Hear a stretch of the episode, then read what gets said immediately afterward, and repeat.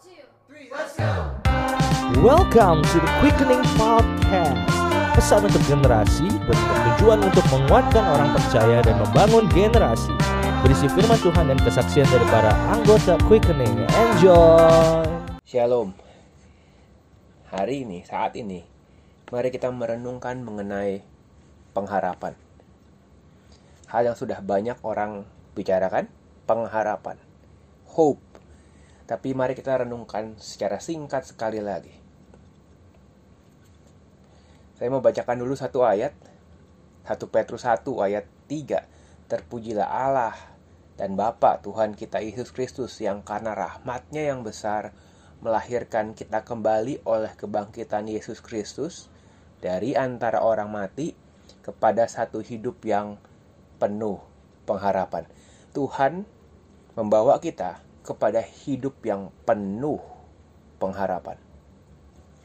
Kenyataannya nggak selalu kita berasa begitu. Kenyataannya kita bisa penuh pengharapan, kita bisa penuh kekhawatiran. Tapi Tuhan memanggil kita kepada suatu hidup yang penuh pengharapan. Bagaimana kita bisa hidup dalam pengharapan? Hidup di bumi, dalam segala macam tantangan, masalah, perubahan zaman, tapi penuh pengharapan, bukan tenggelam dalam masalah. Saya mau bacakan ayat yang menarik dari Ratapan 3. Ratapan 3 itu bicara pergumulan Yeremia saat melihat bangsa Israel di bawah dalam pembuangan. Dia mengerti firman Tuhan, tapi waktu dia lihat bangsanya di bawah pembuangan, ada pergumulan. Saya contoh Ratapan 3 ayat 15. Ia mengenyangkan aku dengan kepahitan, memberi aku minum ipuh. Ia meremukkan gigi-gigiku, memberi aku makan kerikil, menekan aku ke dalam debu. Ini depresi banget. Ratapan 3 ayat 17, engkau menceraikan nyawaku dari kesejahteraan, aku lupa akan kebahagiaan. Itu pernyataan, ekspresi, depresi banget. Sangkaku hilang lenyap, kemasyuranku dan harapanku kepada Tuhan. Yeremia merasa harapannya sudah hilang. Terus nih, 15, 16, 17, 18, sampai seterusnya. Ayat 20. Jiwaku teringat akan hal itu dan tertekan dalam diriku.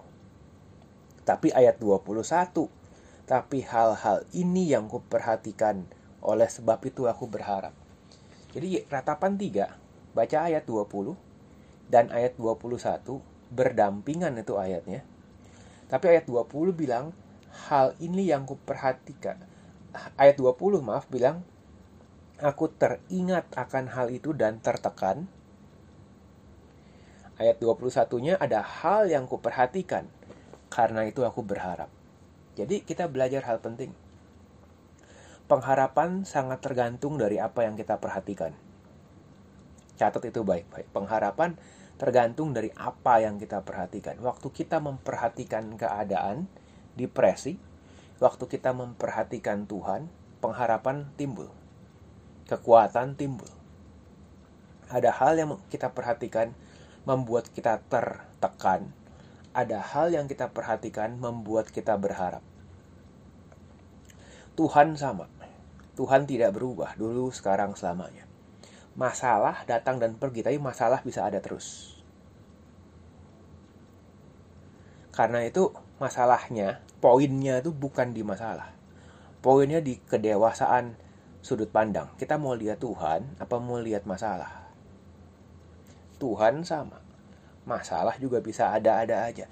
Orang yang melihat Tuhan berharap, orang yang melihat masalah, yang fokus. Jadi arah fokus menentukan kondisi hati. Waktu fokus pada Tuhan, berharap. Fokus pada masalah, tertekan. Arah fokus menentukan kondisi hati. Yeremia bilang, tapi hal ini yang kuperhatikan, karena itu aku berharap apa? Tidak berkesudahan kasih setia Tuhan, tidak habis-habisnya rahmat-Nya. Selalu baru tiap pagi, besar kesetiaan-Mu. Tuhan adalah bagianku, kata jiwaku, karena itu aku berharap kepadanya. Tadi dibilang sangkaku udah hilang pengharapan. Sekarang Tuhan bagianku, karena itu aku berharap. Loh, pengharapan timbul lagi. Dari mana perubahannya? Dari sudut pandang. Waktu Yeremia lihat ke Tuhan, hal ini yang kuperhatikan, karena itu berharap. Jadi pengharapan sangat berhubungan dengan kita lihat kemana. Hari-hari ini penuh tantangan.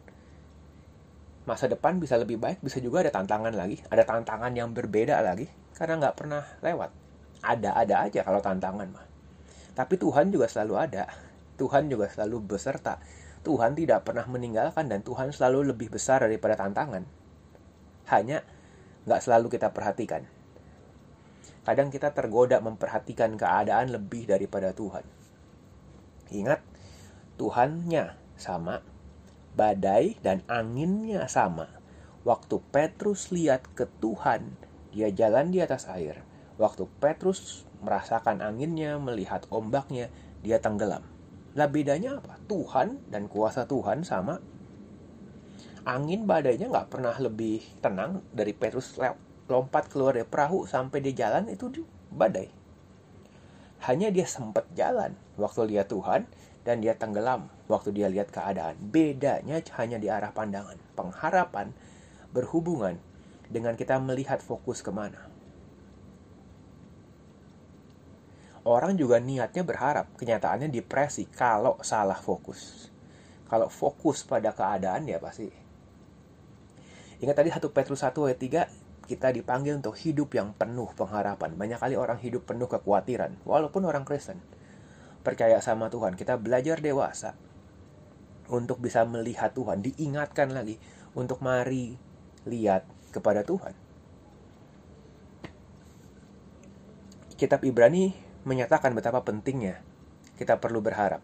Ibrani pasal 6 ayat 11 bilang begini, ayat 11 dan 12, tapi kami ingin supaya kamu masing-masing menunjukkan kesungguhan yang sama untuk menjadikan pengharapanmu suatu milik yang pasti sampai pada akhirnya. Jadi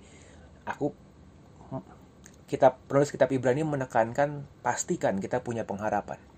Pastikan kita hidup dalam pengharapan. Mari kita benar-benar hidup. Jangan hidup seperti orang mati. Tanda kutip. Karena kalau tanpa pengharapan orang seperti hidup sih, tapi seperti orang mati. Orang bisa kehilangan uang. Tapi jangan sampai kehilangan pengharapan. Orang kehilangan pengharapan bisa bunuh diri. Makanya pastikan pengharapan satu milik yang pasti sampai pada akhirnya. Agar kamu jangan jadi lamban, tapi penurut-penurut mereka yang oleh iman dan kesabaran mendapat bagian dalam apa yang dijanjikan Allah. Alkitab menyatakan, pastikan kita punya pengharapan yang pasti agar jangan jadi lamban. Kata lamban dalam bahasa Indonesia, dalam bahasa aslinya bisa diterjemahkan malas, bisa juga diterjemahkan tumpul. Jadi pastikan kita punya pengharapan, karena kalau orang tidak punya pengharapan, orang bisa tumpul. Apa yang baik, apa yang talenta, karunia yang Tuhan kasih sama dia, panggilan yang Tuhan kasih sama dia bisa tumpul waktu orang hilang pengharapan. Ketajaman, pekerjaan baik yang dia lakukan bisa tumpul waktu orang hilang pengharapan. Kita sudah belajar bagaimana orang hilang pengharapan karena tenggelam dalam masalah, kecewa, gak lihat Tuhan. Bagaimana pengharapan timbul lagi waktu orang mulai mengarahkan pandangannya kepada Tuhan. Waktu orang mulai melihat lagi, tidak berkesudahan kasih setia Tuhan. Di tengah segala kesalahan, masalah, tidak habis rahmatnya. Selalu baru tiap pagi, selalu ada kesempatan baru. Besar kasih setia Tuhan, membuat pengharapan timbul lagi. Penting kita menjaga pengharapan. Selanjutnya di Ibrani pasal 6 juga. Ayat 19.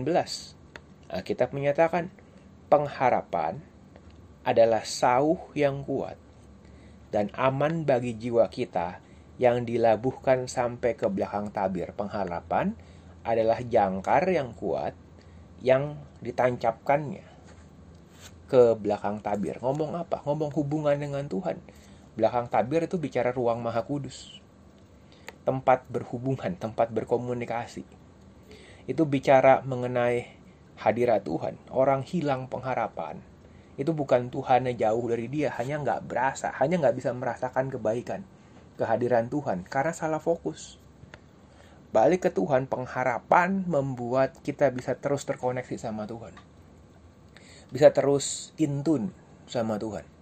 Untuk bisa menyembah Tuhan, mendengar suara Tuhan, berdoa, minta hikmat, minta pimpinan Tuhan. Justru di tengah masalah, kita lebih lagi butuh hikmat. Hanya seringkali kita tenggelam dalam kefrustrasian. Nggak dapat clarity gitu, kejernihan pikiran. Tidak berkesudahan kasih setia Tuhan. Selalu baru tiap pagi. Besar kesetiaan Tuhan. Itu yang perlu kita fokuskan. Itu yang perlu kita lihat menghadapi semua tantangan kehidupan kita. Supaya pengharapan terus nyala, kita jangan sampai tumpul. Jangan sampai lamban. Dan kita terus terkoneksi sama Tuhan. Mari, Tuhan memanggil kita untuk hidup penuh pengharapan. Kuncinya, fokusnya kemana? Ke Tuhan atau ke masalah?